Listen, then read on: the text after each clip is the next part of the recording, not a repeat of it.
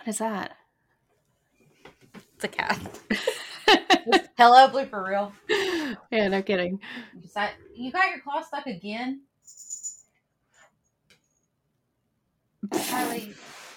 Do you want in or out?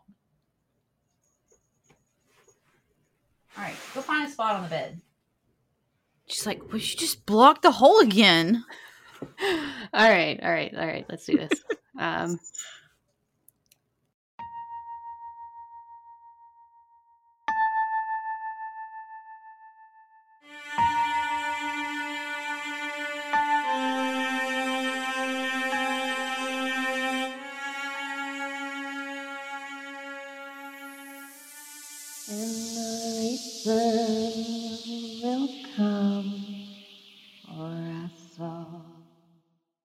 Hello, I'm Montana, And I'm Samantha, and you're listening to. Reaper Tales. And today I'm going to tell Samantha about the disappearance of Zebb Quinn. But before we get started, Samantha, what are we drinking? We have another pick your poison because you didn't send me a recipe. So uh, I am having an oldie but a goodie because I felt like felt like having one that I knew was good that I liked, and that is uh, Hazy Snake from Good People local, Oh, I'm jealous. the one that we had on our anniversary. I know. I'm currently drinking a um, Truly, and I have regrets about it because I also have OMB's 704 in there, and I forgot to grab that instead. So Oh no! I know. um, I'm just, you know, whatever. So grab whatever drink you want. It could be alcoholic, non alcoholic, tea. Um, you go for a brisk iced tea like Sophia loves. Mm-hmm. Yeah.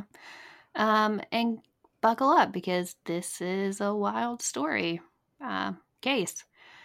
So before I get started, I'm not going to go over all of my resources because they literally take up a page and a half. Um, but just highlight. Alrighty. So you've done your research. Just, just Uh, know, just know that the research has been done. Yeah, because there there are like minor differences in some of the articles, like anything that we get, but some of it's really frustrating, and I think a lot of it has to do with like typos instead of it being, you know, reported incorrectly. Like obviously it's reported incorrectly, but it was a typo. Yeah, Like- I got you. Um, editors do better on your articles. You had you had one job. One job. Edit. Uh, so I have a couple of Wikipedia articles, uh, an article from Disappeared, All That's Interesting, um, of course, Missing Fandom, um, The Citizen Times, and several others. Just not going to get all the way into all of those. Takes up way too much time. Anyways, so a heads up on this. It is kind of a popular case. I don't know if you've heard it, but as we go through, you, you you'll be able to recognize it. Um, I might have seen it. Uh, for those of you who don't know, um, which should be like all of you because I don't really talk about it that much. But my stepdaughter Sophia loves Mr. Ballen, so we watch that together uh, pretty regularly. So it could have been one of the cases where like the person's been on that, but I don't typically like listen to investigative podcasts about unsolved or missing. So okay. more than likely, I might have heard of it, but I wouldn't have heard like the details. And as far as I know, unless he's covered it in the past like month and a half, uh, Mr. Ballen, or I just missed it, Mr. Ballen hasn't covered this. Okay. I too watched Mr. Ballen. Well, you're the one that got all of this started. it is all your fault. You started watching it at the house, and then I started watching it with Paul, and then Sophia started watching it with us, and now she's like, eh, whenever we're sitting around the living room eh, after you know eating and nobody else is in there, can I watch a Mr. Ballen episode? That's Like, I mean, yeah. It, it- for a long time that was kind of like my comfort show. Mhm. Uh, I was watching it as I was packing up the old house to move here, and I watched all of it then. So I'm pretty sure we've seen just about all of them, which is hard to believe, but because there's so many, but it is quite literally every night. So I would be surprised if there's much left that we haven't uncovered. yeah, for sure. Um, For those of you that like the the quicker stories, not the ones. I mean, you know, we we are actually pretty quick. It's typically an hour or less, but his are even shorter than that on some of the cases. So for those of you that just like a quick overview and kind of want the high points and pictures to go along with it, so definite recommend. It's it's an easy it's an easy watch and listen.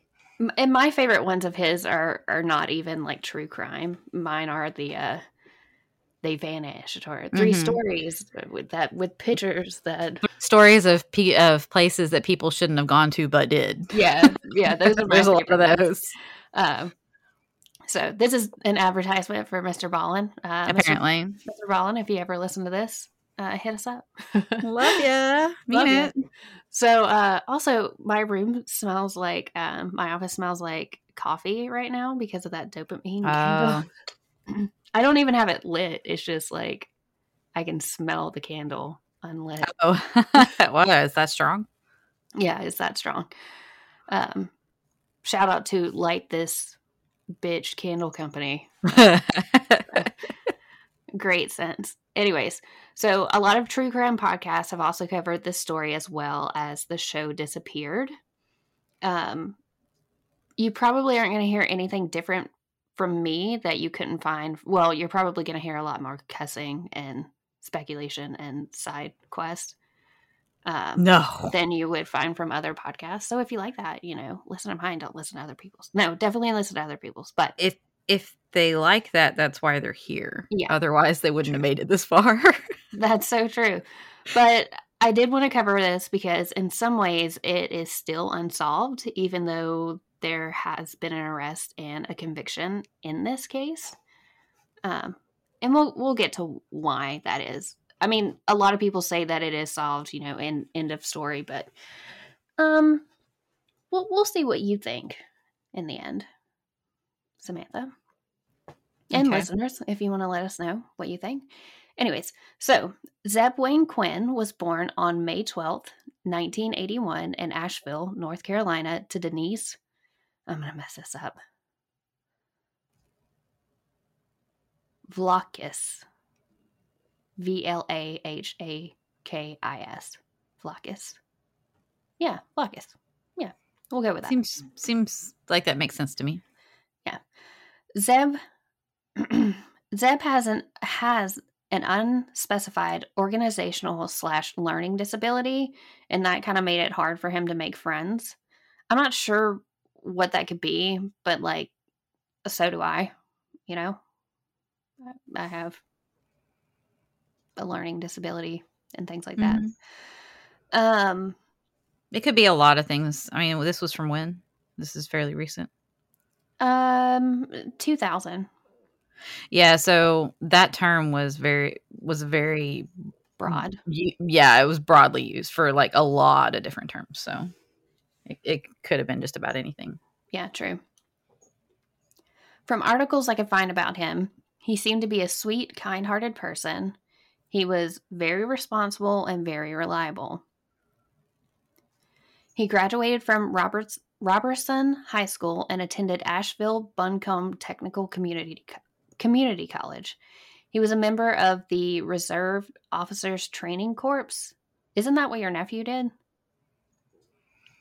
Uh, I really don't know for sure if it was that specific. Hmm. In the it would Marines. It it wasn't Marines, it just said Reserve Officers Training Corps. I don't know. I don't know that that's what it was. Uh, it, uh, from what I know, it's like a before you graduate kind of like training for blah blah blah. Anyway, after graduating, Zebb started working in the electronics department of the local Walmart on Henderson Road in Asheville. At the time, he was also enrolled in classes at the local community college and was saving money to purchase a car to replace his blue 1990 Mazda Protege. I wonder if Paul's going to Oh, have anything to say about that. That's got some memories that I won't go down too far. Oh, But you ex boyfriend from high school. Oh. Mm. Wait, you had an ex boyfriend in high school? Yeah, imagine Oh. that. Only one, really. Only one. Oh, okay. It's Uh, the one that I went to uh, senior prom with, actually. Oh, okay. Girl. Weird that I even remember that. Thanks for taking me down that trip. Oh, Jeez. you're welcome. You know, I could make this Sunday for you. At around 9 p.m. on Sunday, January 2nd, 2000, Zebb ended his shift at Walmart. He had plans to travel to Leicester. Yeah. Leicester? Leicester? Whatever. Leicester. yeah, I think you were right the first time. Uh, with Robert Jason Owens, one of his coworkers after work, to buy a, qua- a car that Robert had told him about that was for sale. Zebb met Robert in the Walmart parking lot before they drove separately to look at the vehicle. They were both seen on surveillance footage at a nearby ga- gas station around 9:15 p.m. purchasing sodas. The following afternoon, after Zebb didn't return home and his mother had hadn't heard from him, she filed a missing persons report. And some articles I read, it said that she had tried all evening to like reach him on the phone and she ended up staying like up all night because she hadn't heard from him. Um, so she was obviously worried. And I originally assumed when it said the following afternoon that it was January 3rd. But on some of, and this is what I mean by like different reports, on some of the articles that I saw, it said January 4th, not January 3rd. So two evenings later, not one. Hmm. So instead of it saying the following afternoon, it would say January 4th.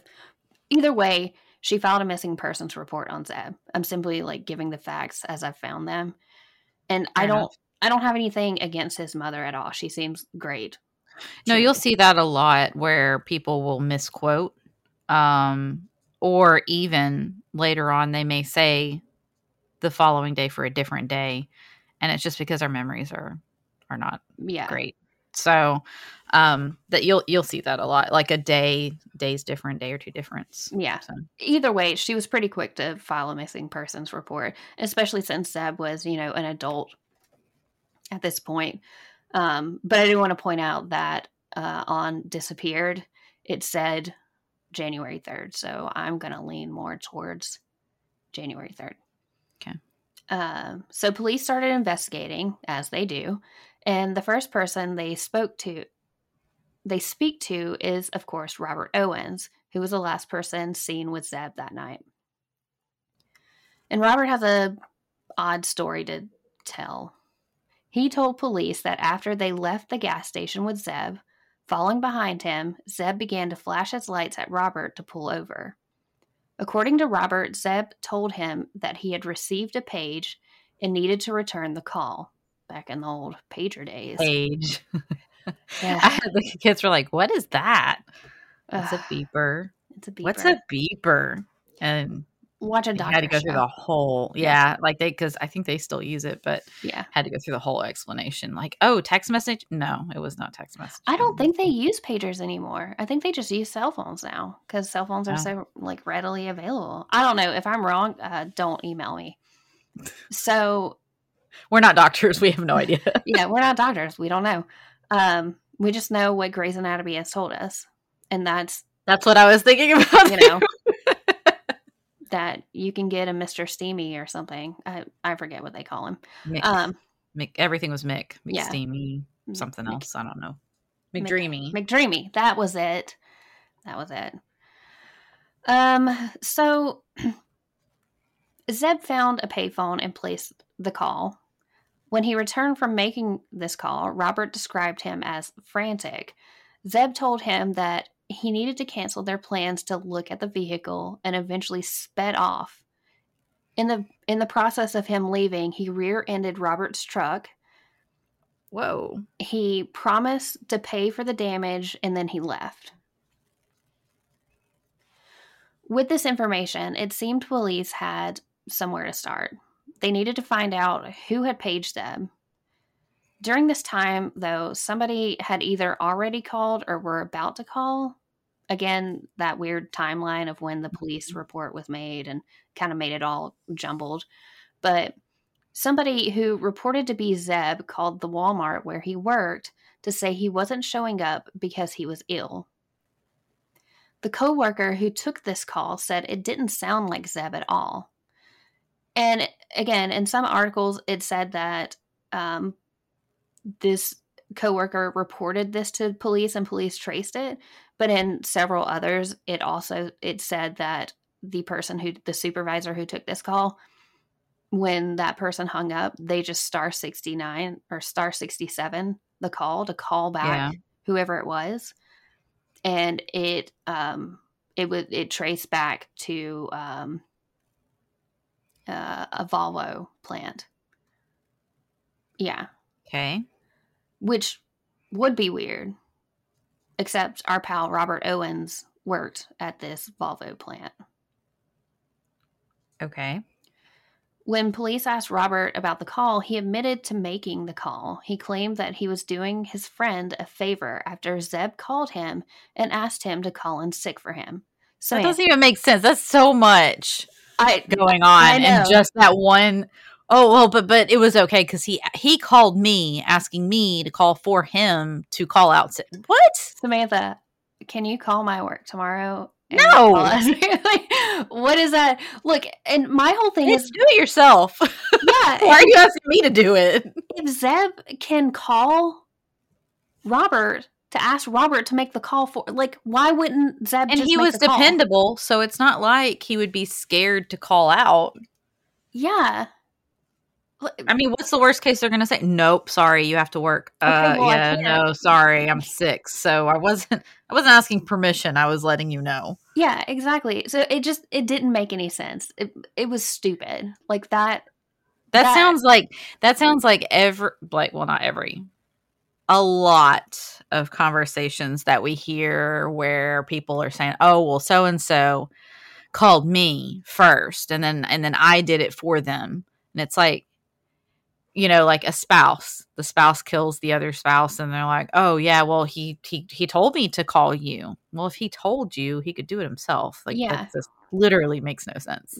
None of this. But okay. mm-mm. Sure. None Sure, of this sure. adding up. Uh, two plus two does not equal eighty-seven. Um, That was such a specific number. I know. That's how my brain works. All right. Cool. It came as no surprise that shortly after being confronted with the call to Walmart, Robert stopped cooperating with investi- with the investigation. yeah, well, because if that's the best thing he could come up with, I can see why he's not talking. Look, guys, I'm not a great liar, so I'm just gonna stop. I'm just gonna stop lying and stop talking altogether because uh, apparently I can't open my mouth without a lie coming out. No. I mean, it's I I want all people that are guilty of something to get caught. Do not get me wrong. However, that's probably a good call. Just shh, shh, shh. Just stop talking. ask for a, don't say anything and just ask for a lawyer. Like you can you you can still cooperate with police with a lawyer. It it's okay. Even if you're innocent, you can you can you should still get a lawyer. If somebody calls me to the somebody calls me to the police station, I'm immediately calling a lawyer, and then if they ask me my name, I'm be like, "Can I do that?" Every single time they ask me a question, Where do you just- work? Look at the lawyer. Where do I work? oh my god. They would get so annoyed after the first hour because they'd only gotten five questions answered. They'd let me go. Yeah, probably. Same. Uh, so while things had kind of like come to a standstill with Robert, there were still more things to look into, like the page Zebb received. And like when I originally read this, I was like, that motherfucker, like Robert made everything up. He didn't, Zebb didn't get a page, but he did. He did get a page that night. So they were able to check his records. Yeah, they could trace the Okay. page. Um, and things are about to get strange. Uh, so buckle up. And before Aliens. It, could be. Okay, interesting. Keep Uh, going. Before we go into where the page came from, we need to talk about someone else police investigated or interviewed. and that person is Misty Taylor. Zebb and Misty met at a Christmas party. Zebb was immediately attracted to her, and the two seemed to hit it off as friends. Uh, I think from what I could gather, Zebb actually ha- was like attracted to her, had like roman- romantic intentions with her. I don't know about Misty. Um, but you you can tell me what you think. They were constantly talking on the phone even after Misty confessed that she had a boyfriend and a baby. Okay. From some articles I read, his family didn't approve of this relationship after they found out. Zebb had even taken the family truck one day without his mom's permission and went on an outing with Misty and her child. Hmm. Well, he's in deep. Yeah, and like it's okay. I know he's it- how old again? uh 18. Okay. He's 18, yeah.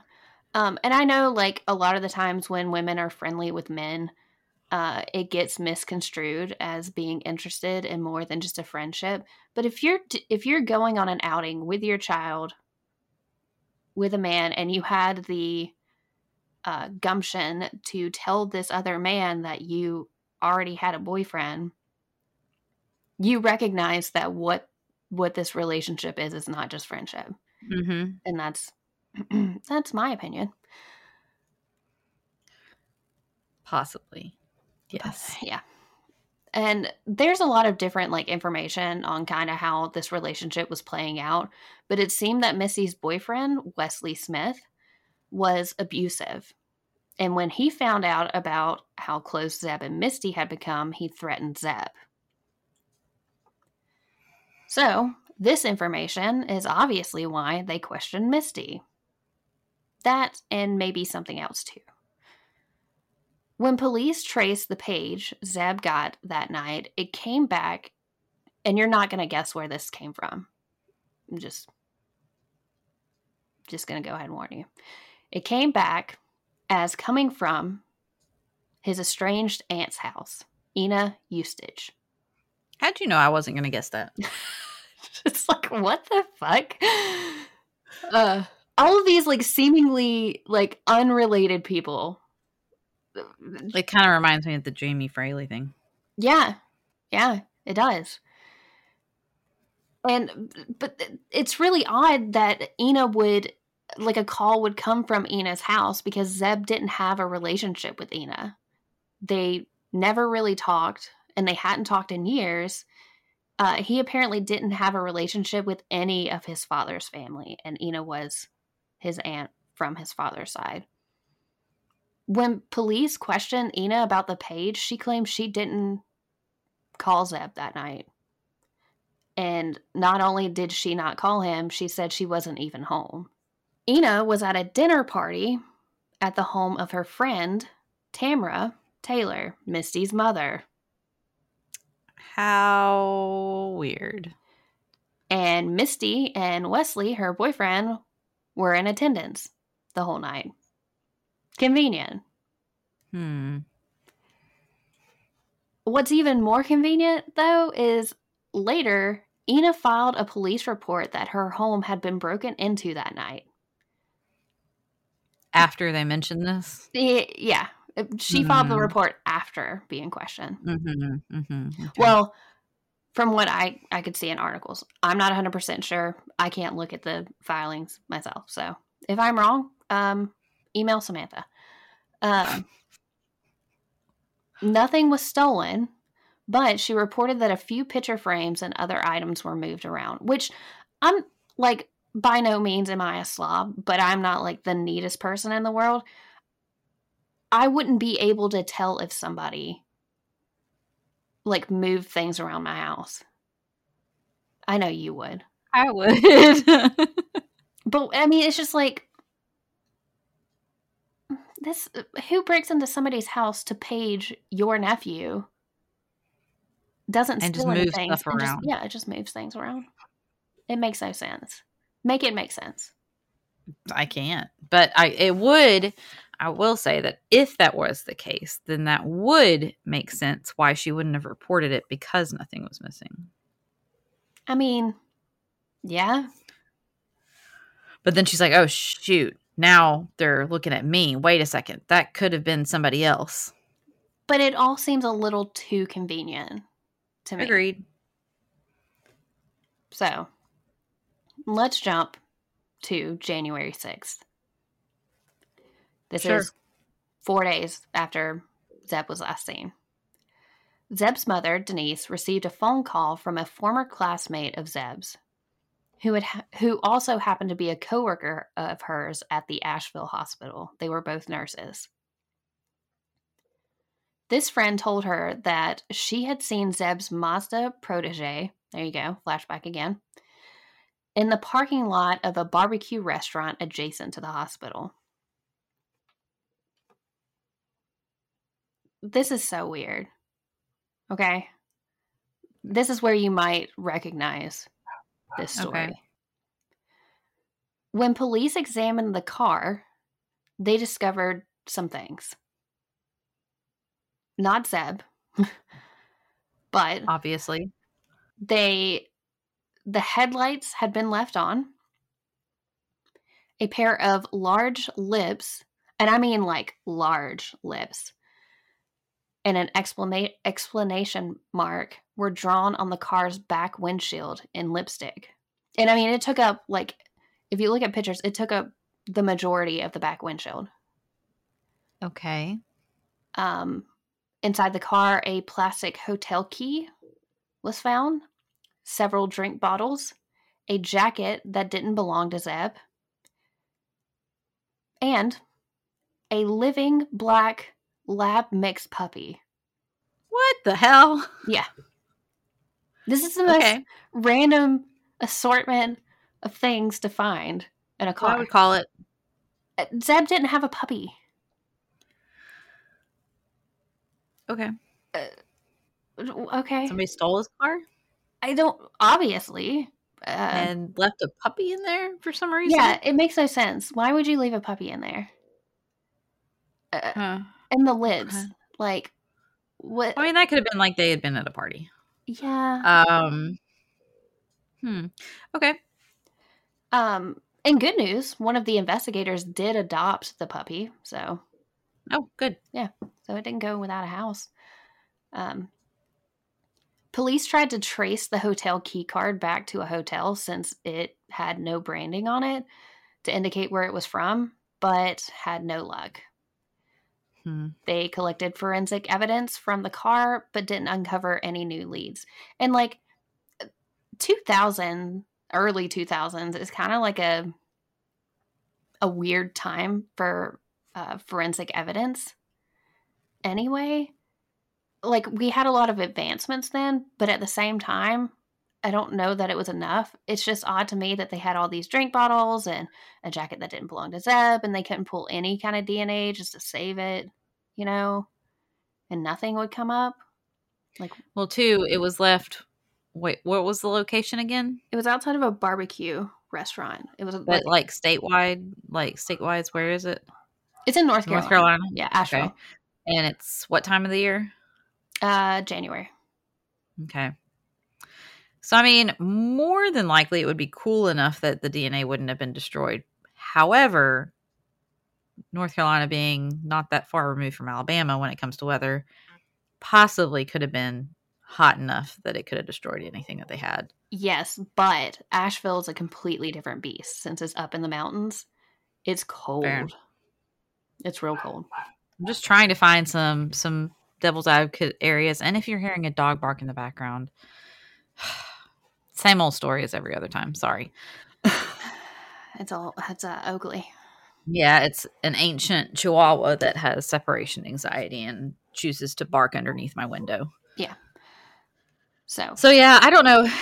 Um I mean, I feel like even in the 2000s cuz I mean, that would that would have been around the time that like CSI was coming out and they were talking about all of these advancements in technology and and the different things they were able to do. So, I don't know. Mean, it might have been there and maybe it was just an inexperienced detective or, or group of people taking care of it. I don't know. But it does seem like they could have done something more. yeah, and I mean, no shade to the that police department, I guess. Um, which I normally give all the shade to police departments. It seemed like they were doing their due diligence. I don't know that they were fully experienced in how forensic gathering because Asheville's not. I mean, Asheville's great, and it's bumping nowadays. But I don't think it was that big. I I still don't think it's that big today. But Oh, and you have to frame it, right? 20 years ago. yeah, That's over twenty years ago. Yeah. We said it was in the 2000s. Yeah, it was 2000. It was the year Oh, 2000. okay. Oh, okay. Um, yeah. So I mean, we've come a long way since then. Yeah, true. So Zebb's mother, so they couldn't get any new leads off of this. Zebb's mother um, told reporters she believed the car Like no fingerprints either. That seems odd. None, none that were reported. Some stuff had been held back in some of this investigation, and they specifically said it was held back, but this was not a portion of it. And I don't know if they just didn't report on something that they found, but specifically, they said they collected forensic evidence from the car but didn't uncover any new leads. And that could mean that they Yeah. didn't have the technology to do it, but to this day, they haven't said that they've uncovered any forensic evidence from that car to point to our convicted person. I mean, if they didn't find any fingerprints that were worth using, then that to me seems even more fishy. Yeah, I mean, just fingerprints alone. well, I mean, you can wipe stuff down, but with all the drink bottles, an entire living dog, uh, I don't know. It seems sus A bit. A bit.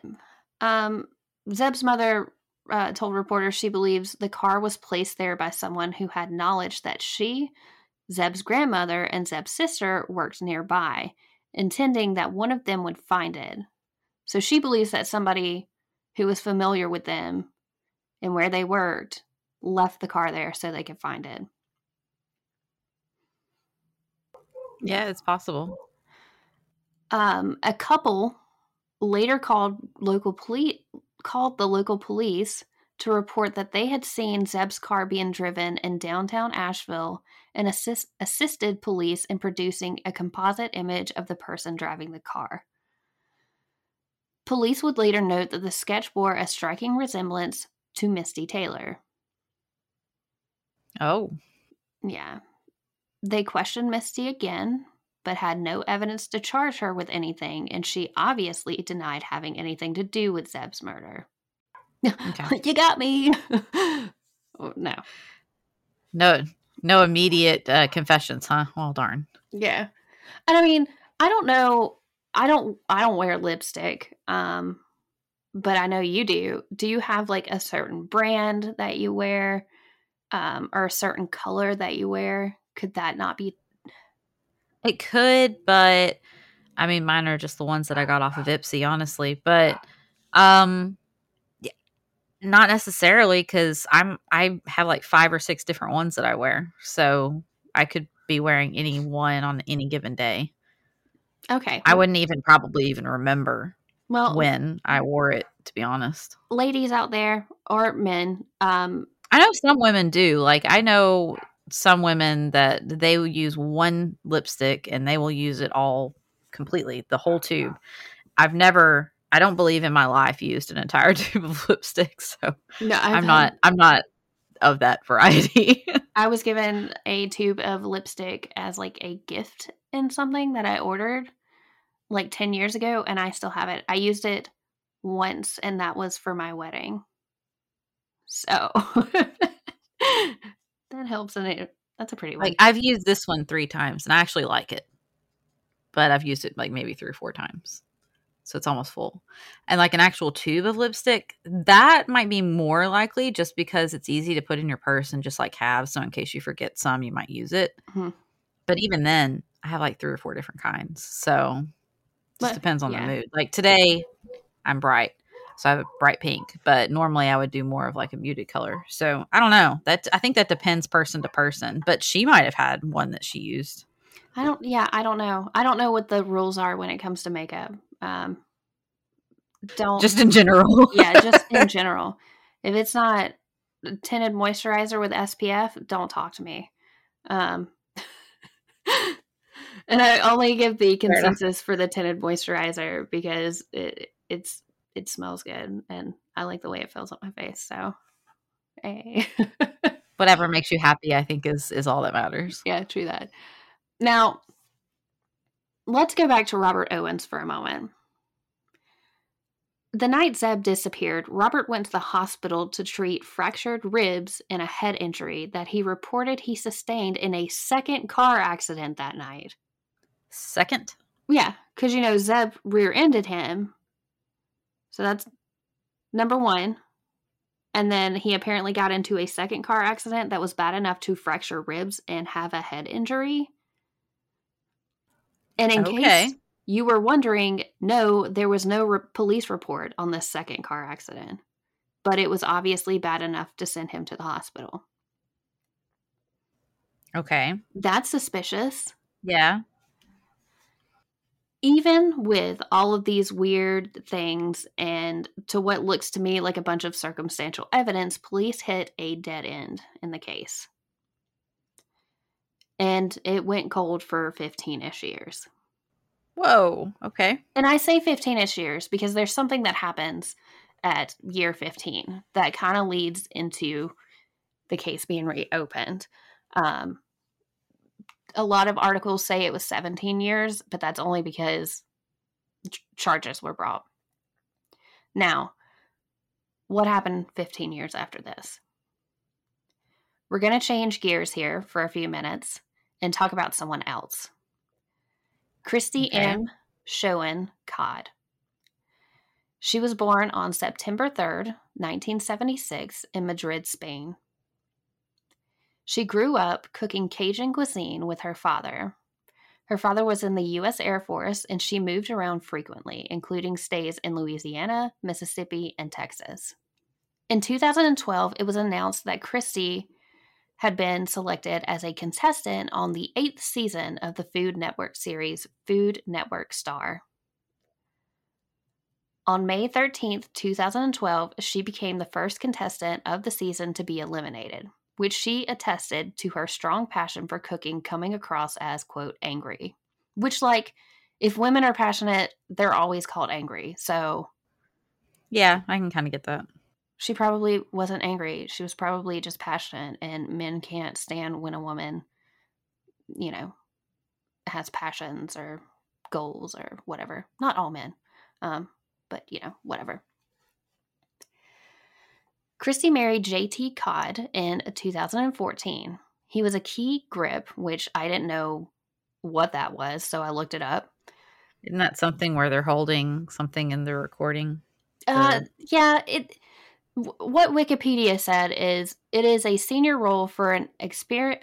Yeah, experienced professional on every movie set. Their responsibilities are extensive and range from supervising grip crews, assessing what equipment is necessary for each shooting location, coordinating and transportation of this equipment and its setup, arranging the general movement and position of the camera, and collaborating with the director of photography. So they kind of have their hand in everything. I was just like, Okay.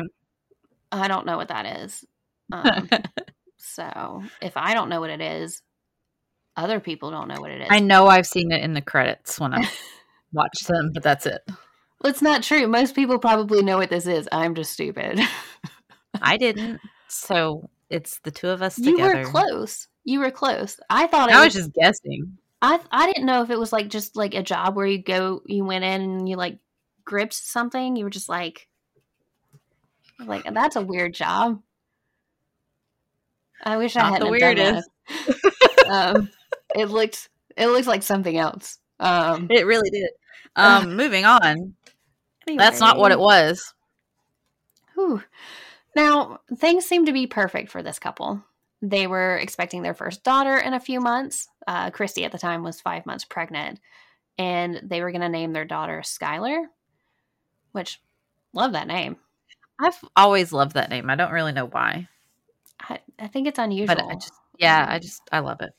Um, but on March 15th, 2015, when family was unable to reach them, they were reported missing. Police began investigating their disappearance and quickly found a suspect.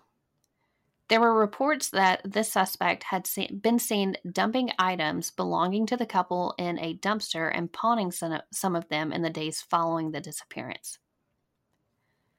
Police arrested the suspect, who turned out to be a handyman for the couple, and charged them with breaking and entering and larceny due to the stolen items. This suspect turned out to be Robert Jason Owens. Hmm. Where have I heard that name? Hmm, hmm, hmm. Sounds familiar. So, this next little bit, I'm going to actually read directly from the article. Um, also, it's pretty disturbing. So, just be forewarned. In an interview on March 16th, 2015, Owens reportedly admitted to running over the couple with his truck. What? Yes. He Okay, that escalated really quickly. Yep. He told investigators that the vehicle had become stuck in a nearby creek and the Codds were standing in front of his truck to help when he accidentally hit the accelerator and ran over both of them. Which, do tell me, what five month old, five month pregnant woman is going to help push a truck out of a creek? Nah, dude, she would have been in the car. Yeah, she would have been in the cab and he would have been pushing it. But good try, sir. Okay. Good Sure. try. So he runs over both of them. Owen said, Oops. Oops. Yeah. He says he carried Cristie Codd's body into the house and attempted to render aid in the living room, but she passed away. Which, again, why would you carry her body all the way into the house? Nobody, nobody would do that. Why wouldn't you just. You have no idea what's wrong with her. Let's say this actually happened the way he's saying so far. Nobody, everybody knows you do not move a person in that situation because you have no idea what damage has been done. Yeah. Not that not that he ran them over. Like he he might That's have. all BS. But I don't oh, think I- he ran them over. She would not be I think the pushing that car out. If he did run them over, it's not because she was trying to push a car. Yeah, I Let's agree. Just put it that way. I agree. Um, so he carries her in. He tries to render aid. Uh, she ends up passing away. During this time, he had just left J- uh, JT out where he ran him over. So he returned outside. He said he found JT Codd already dead. Okay. And instead of reporting any of this, Owens reportedly told investigators that he was not supposed to be driving due to a previous conviction and was afraid of facing jail time. So he carried JT Codd's body to his double wide trailer where he burned it in a wood stove. No, sorry. Again, no. Mm-mm. No. Not how that works. The following day, prosecutors said Owens returned to the Codd's home, moved Cristie Codd's body to the shower, and cut it into pieces.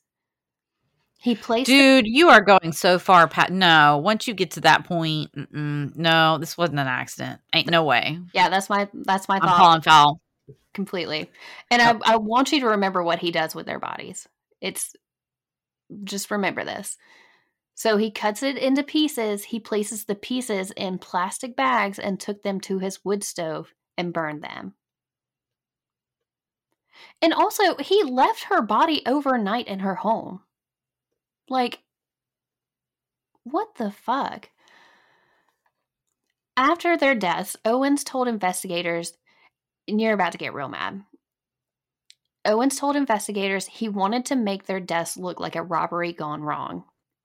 So he began selling their belongings and raided their wallets. During the days after their disappearance, Owens reportedly admitted to sending texts from Cristie Codd's phone to loved ones, saying the couple was sick so people wouldn't ask questions. Hey, that sounds familiar. Yeah, it does. With, uh, yes, with the money from the sales of their belongings, Owens reportedly filled up the truck, filled his truck up with gas, and then took his wife out to dinner. What an asshole! I would be so pissed if I was his wife. And that was what, like, all right, let's just put aside the fact that you killed people. You you sold their stuff and then took me out to dinner. And I probably felt really special when you did it because you probably don't do this very often because you're a piece of shit. And it was dead people's belongings money. Your murder victim's money? Uh, no, sir. Mm-mm. Mm, yeah, he's such an asshole. You know how much of an asshole. You ass- can't tell me that this was an accident. And a person who does this on accident in this type of a situation would feel bad. they wouldn't. The, this is going too far to try to cover your tracks, it assuming truly that is. you are telling even an ounce of truth, sir. I don't I don't think he is. I, I think we'll get to what I think in a little bit. But he said, and I quote, I'm not a bad guy. Unquote. Owens reportedly told Wrong. police during the initial interview, repeating that he didn't Uh. intend to hurt any of his friends. Because it turns out that, like, according to him, he knew the Codds already before he was their handyman. Like, his aunt was friends with, like, their aunt or something like that. It was some weird connection. Okay. So, but he I wouldn't want to be this guy's friend. That's all I can say. he's not a bad guy, Samantha. He didn't intend to hurt anybody. No, he just accidentally ran them over, then cut up their bodies and burned them in a buck stove, and then sold their belongings and, And- used the money himself. Yeah. Which, by the way, if you're going to even try to use that as a, oh, I sold their belongings to try to do the whole robbery thing gone bad, you wouldn't spend the money. No. No, you wouldn't. That doesn't. No. Mm-mm. No. Sorry. Mm-mm. You wouldn't sell their things. Like that you would just steal some You of would their take them and toss dump them. Yeah, somewhere where somebody doesn't see you actually fucking doing it, idiot. Not that we're telling you guys how to get away with murder. Um so We wouldn't be able to tell you that. We we keep those secrets close to the chest just in case. Yeah. Um, prosecutors said they are skeptical of Owen's relationship with the Codds given the hero- horrific treatment of their remains. Exactly. hmm So there's know what he does with yeah. his enemies if that's how he treats his friends. Yeah, no kidding. Owens entered a guilty plea on three counts of second degree murder and two counts of dismemberment. Prosecutors were initially seeking the death penalty, but accepted a plea deal for a lesser sentence. The judge, sh- the judge sentenced Owens to a minimum of 59.5 years and a maximum of. Why did I put the same number in there? 59.5 and a maximum of 59.5. I he's around 60 years in prison, whatever. Um, without the possibility of par- parole. So, why does this seemingly unrelated murder have anything to why does it why am I bringing it up in the disappearance of Zebb? I think I already established that. By saying that Ah. sounds real familiar. a lot of it sounds familiar some of it's going to sound even more familiar um well it it has literally nothing to do with Zebb's disappearance um the cases aren't linked at all except for the person at the center of it um but because of the murder of Cristie and JT police were able to acquire a search warrant for Robert's property. During their search they unearthed quote fabric leather materials and unknown hard fragments under quote, unquote under a layer of concrete on owen's property. According to the warrant investigators also found an unknown white powder substance as well as pieces of metal and concrete on another part of the property authorities found numerous plastic bags containing possibly pulverized lime or powdered mortar mix Authorities did not comment on whether the fragments found were human bones or if they believed that they had discovered Quinn's remains. And in another article, it said that around the time that um, Zebb disappeared, Robert was in the process of making a fish pond or something like that. And when he disappeared, he stopped. Uh, bringing back some you fish like pond vibes in Huntsville. it's so it's so stupid. Like they're so predictable. Uh Let's just build a fish pond over this. Where have I heard that before? yeah. Yeah. Didn't work for him either, so don't don't try that. by the way. no, it doesn't. Um, just it's so stupid. So they find all of this this stuff, and on July tenth, two thousand seventeen, two years later, a Buncombe County grand jury returned an indictment charging Owens with first degree murder for the death of Quinn. However, as most things like this, the trial had several delays due to personnel changes and then COVID. COVID really fucked up a lot of stuff. yeah, it did. On July 25th, 2022, my birthday, Robert Jason Owens pleaded guilty to a lesser charge of accessory after the fact of to first degree murder. So how does he get accessory?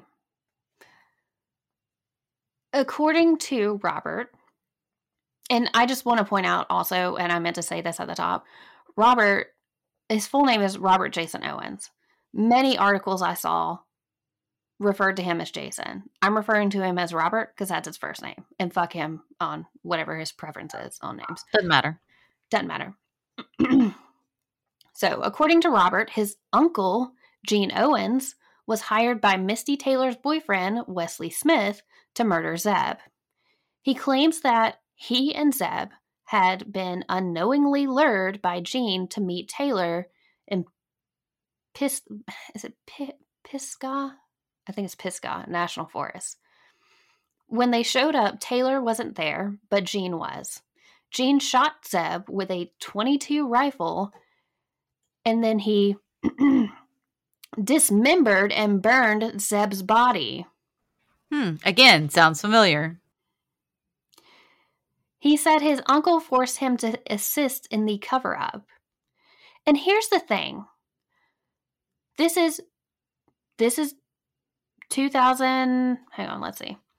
Charges were brought in 2015 for this. Um or they started investigating in 2015. They returned from the grand jury with an indictment to charge Robert in July of 2017. Gene Owens died in 2017, so he could not refute any of these claims that Robert were saying was saying. Hmm. Coin- co- coincidence? Methinks not. Methinks not. Uh, Robert was sentenced to 12 plus one half to 15 plus one third years in prison to be served concurrently with his de facto life sentence for the two unrelated killings. The district attorney stated that Robert James Owens' conviction legally establishes that Zebb Quinn was murdered. There has never been a body found for Zebb. And I just want to talk about the similarities in these two cases. So for I'm going to I want to hear your opinion first and then I'm going to give my opinion. That's it for this case for now. So it's as much as you said they're not related, but they are. They are that it sounds an awful like a lot, an awful lot like an mo. Yeah. Cars are involved to begin with. hmm The people end up dead. Yep. Their bodies are dismembered, and they're burned. That's pretty conclusive of a serial killer. That's three, which by definition, three is the minimum. Well, I think it's so it can be two. is it now to, down to two? I well, anyway, two three was the rule. It's a two with a cooling off period with is it same MOs? I can't remember. And that's exact same MO pretty much. yeah. So I have a very hard time believing that he's guilty of one and not the other. I have a very hard time believing that they couldn't have found more if they'd really tried, honestly. Yeah. I feel like they didn't want to really delve into it. I think they thought they had enough. I mean, that's kind of how I get what I get off of this is it's like there's enough here. We don't really need to dig any further. And I I I could be completely wrong. Obviously, I'm not there. I don't know what they found. I don't know. I wasn't on the jury. So I don't know all the details, but I do feel like that is sometimes the way they go about it. This is enough. We don't need to dig any deeper. And as I've told certain people when dealing with other certain people that may go, they may end up having to take to court, you can never have too much. Yeah. You can never have too much evidence on your side. And I think uh, I know Robert had a lawyer, so and his lawyer is the one who worded a lot of what was reported. Um, I I think his lawyer probably said, "Look, we're gonna go for a plea deal. Um, don't say anything else because if he gives any if he gives too much information, he might give away that he was the one responsible. And I can see that. And the police probably were looking at it with shaky evidence. They didn't know if they were going to be able to get the sentence that they wanted. I mean, I get it. Oh. Take what you can get. I mean, if you've got a con- conviction in hand because they're willing to plea, you got to take it. But if it's a question mark, I feel like but in this situation the only negative part of it and it does happen in cases right there are times where there's question marks and the police could dig more but they also have a conviction in the hand if they just take the plea deal. Well and if they look the gift and horse too long in the mouth it might it might go away. go away yeah. And they the other thing is there is a small risk that if they do delve more into it they might find something else that could bring questions and doubt into a jury's mind because that's the whole thing you have to be proven guilty without beyond a reasonable doubt so if what they find could introduce reasonable doubt then that again even though the evidence seems clear if that reasonable doubt is introduced then that could possibly hinder a conviction. So I get that and I understand that. And it's a very delicate game to play. And I'm glad I don't have to play it. Yeah, true. because I would not want to.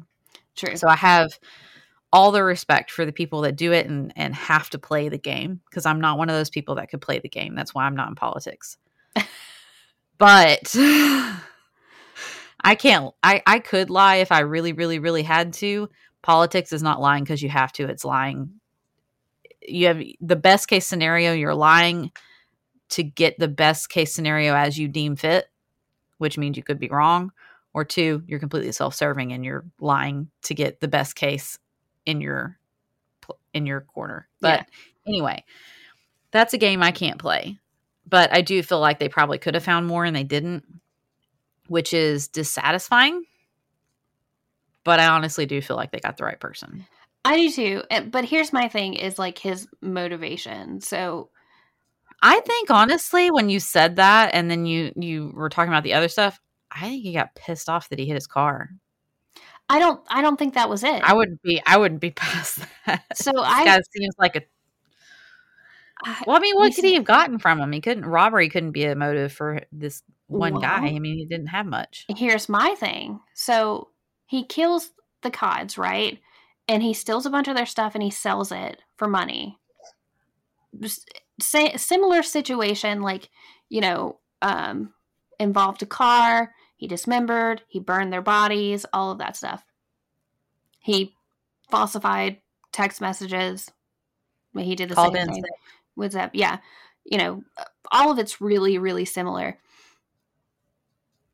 Zebb was on his way to look at a car that he was going to buy. Oh, so he had money. So the assumption is that he had money or money in hand. It wouldn't be a stretch to say that Robert wanted that money. That would be that was my first thought was like, oh, he's going to buy a car, so he's got to have like money on him.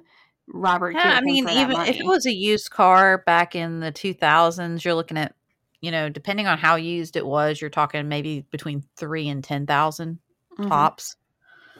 If it was a new car, then you're talking more. So I'd say between three and ten thousand is probably what he had on him. Yeah, if he had it on him, I don't. I don't know. Couldn't find anywhere. But I was well, like, if he was on the way, and then uh, how many people would you have told? Yeah, right? true. But my only like hang up in the whole situation is that a call did come in from his aunt's house. Huh. And he talked to somebody on that call, like when he called the house back. So who well, and then he was in a real big hurry. Yeah.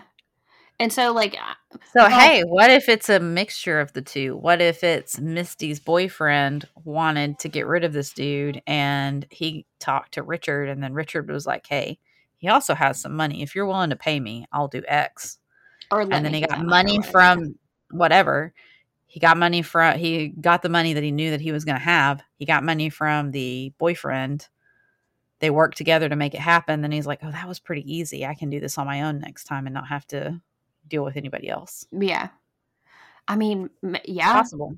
that would that would make sense. Um, Because I'm, I mean, I'm, I know that they were accounted for technically at this dinner, but how easy would it be to slip away for 30 minutes to make a quick phone call? yeah. Well, and then you know we don't know if that's hundred percent true, but Misty or somebody who looked a lot like Misty was driving Zebb's car around. So my thought in that was not that Wesley called Richard, or Wesley might have called Richard, but Misty would have worked with him, and then Misty went to uh, his aunt's house and called. I want to know who's the douche canoe that left a puppy in a car. I probably Misty. Um, allegedly, may maybe we're not accusing her of anything, but um, it would make sense to me that if she called Zebb, he and she said, "Oh my God, Wesley's like out of control or something like that. Can you come and help me or something?" Yeah, that does make sense.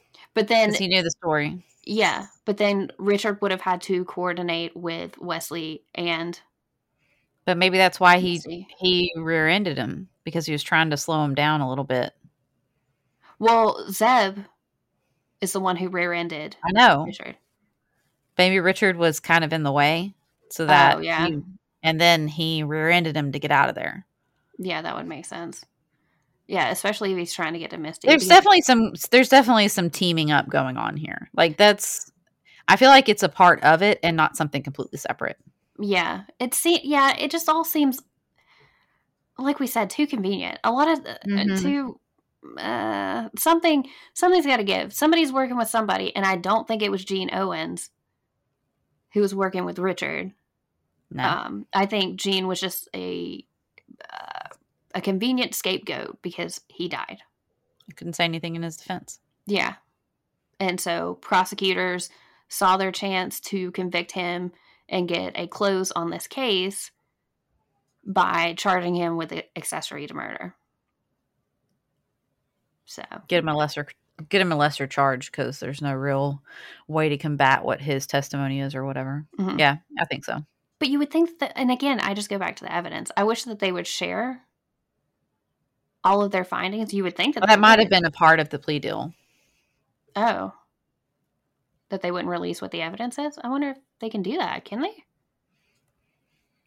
I don't know. Wouldn't be surprised. let us know. Um, Yeah, by all means. I actually would be very interested to find out if that's something that can work in. I'm pretty sure it is. I feel like I've heard a case where that was the case of they weren't allowed to release certain pieces of evidence. Yeah, and I wouldn't be surprised if he like, and uh, him pointing to Because it's basically all they have to do is suppress it from being public record. And then they're not obligated to share that with any news agency yeah.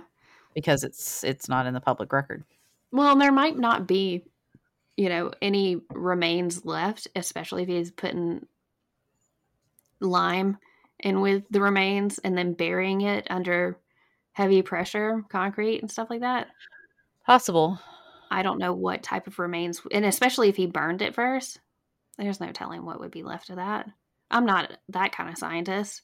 Um, Well, and to the the thing about concrete, like so, if you pour it and for it to harden, well, it it's a it's a thermo like process, so it gets really hot.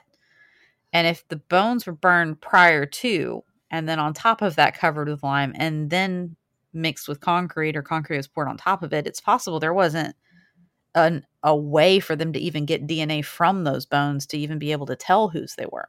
yeah, especially if they were ground up and stuff like that, you wouldn't even be Right. able to tell if it was. So, I mean, they would have been able to maybe test to see if it was bone, but even then, that doesn't necessarily tell you much. So, it may have been a case of it was that was the best that they could do with what they had. and he just expects us all Just- to believe. Not a, not satisfying, but it is no, what it's it is. not. And that's why I I said it's technically solved, but I don't think that the conviction that he was given, and especially with the fact that Zebb's body was never actually found, I don't, I don't think that it was actually solved. Like we don't have, It's not tied up neatly in a bow like you would like to see. yeah, and I hate it. And the first time I actually heard about this case, and Um, no, by the way, I have not heard anything about this before. Oh, so okay. Great. Great. Uh, the first time I heard about it was about three years ago, and it was before any charges had been brought up, so they still didn't know. As Oh, wow. far as media knew, they still didn't know who had, um, you know, made him disappear or whatever. Um, so I, the first time I ever heard this case, it was in the perspective of he's still missing. I mean, technically he's still missing, but he's labeled as murdered at this point he's still missing if you know where he's at, blah blah blah. And I was like, holy shit, this is in North Carolina, you know. And it was added to my list. Yeah. So Whew. oh, that's the Okay. case of Well, it. that was a roller coaster. I know. Thank you. It was, you, Good you job. You asked for it. I know. That was a lot. Okay. Whoa. Good job. Um, that was fascinating. And I feel like Zebb got justice as best could be served in the Yeah. situation. At the end of the day. Robert is gonna end up spending his entire life in prison. Um, because he's in there for sixty plus years without the possibility of parole, with I mean, if he gets out, twelve years on top. he gets to sit on a rocker and not do anything for the rest of his life, whatever it is. Yeah. Which I'm not saying by any means that twelve years is enough. No. even if you are an accessory to murder but within reason if you're an accessory like that in the way that robert quote unquote says happens i believe that you should get way more than that you should probably get a life sentence um that's just me uh, if you're an accessory because you just happen to be in the same place and you had no idea what was going on because people do get charged with that kind of stuff um, i don't believe that you should even go to prison but that's my whole thing I just I I wish he had gotten a longer sentence on paper because I feel like that would have brought more justice. But in the end, I guess it, you know, he's in there. Whatever. It's not going anywhere. Yeah. And I'm sorry that it wasn't figured out earlier, so maybe two other innocent people wouldn't have faced the same fate. But yeah, same. They would they would have a baby now. Um a kid now. Kid would be 15, Yeah. 7, 18. Oh Something God. like that. Yeah, it would be I, let's not talk about it. It's Oh depressing. my god, we're old. Uh, on that note, um, Be eight, eight, 23. He was in 15, right? yeah, 14, 15. So it'd be eight, it not 18. Oh, You're adding like look, I'm second to it. not good at math.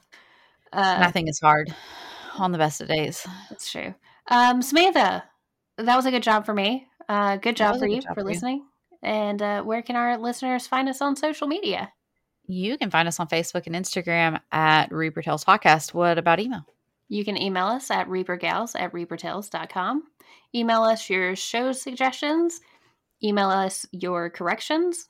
Um, I- Information. If you would know more information than we covered on a case that you're close to, thank you to the listener that uh, gave us a little more interest, uh, more information about the citronelle oh, yeah, yeah, yeah. That was. Um, was like, thank was you for that. I appreciate it. Uh, be sure. We're we're always open for learning and and hearing more details. By all means. Well, Samantha is. Um, I don't take to criticism well, so be gentle. Or just tell me how great I am. I take that criticism. Great. That's not criticism. Uh, oh, oh, that's compliments. Um, talked about this. you know, yeah. Anyways, uh, Samantha. Oh Please- yeah, please make sure to like, rate, review, subscribe, all of the things that you lovely listeners know what to do. Um, but you know, maybe you haven't had a chance to do it yet. This is your call to do so. Yeah. We Yeah. really appreciate it. And if you could leave a worded review, so much better. You get so many brownie points. Yeah. And you don't have to say like how great we are in it. You can just say um, spaghetti monster.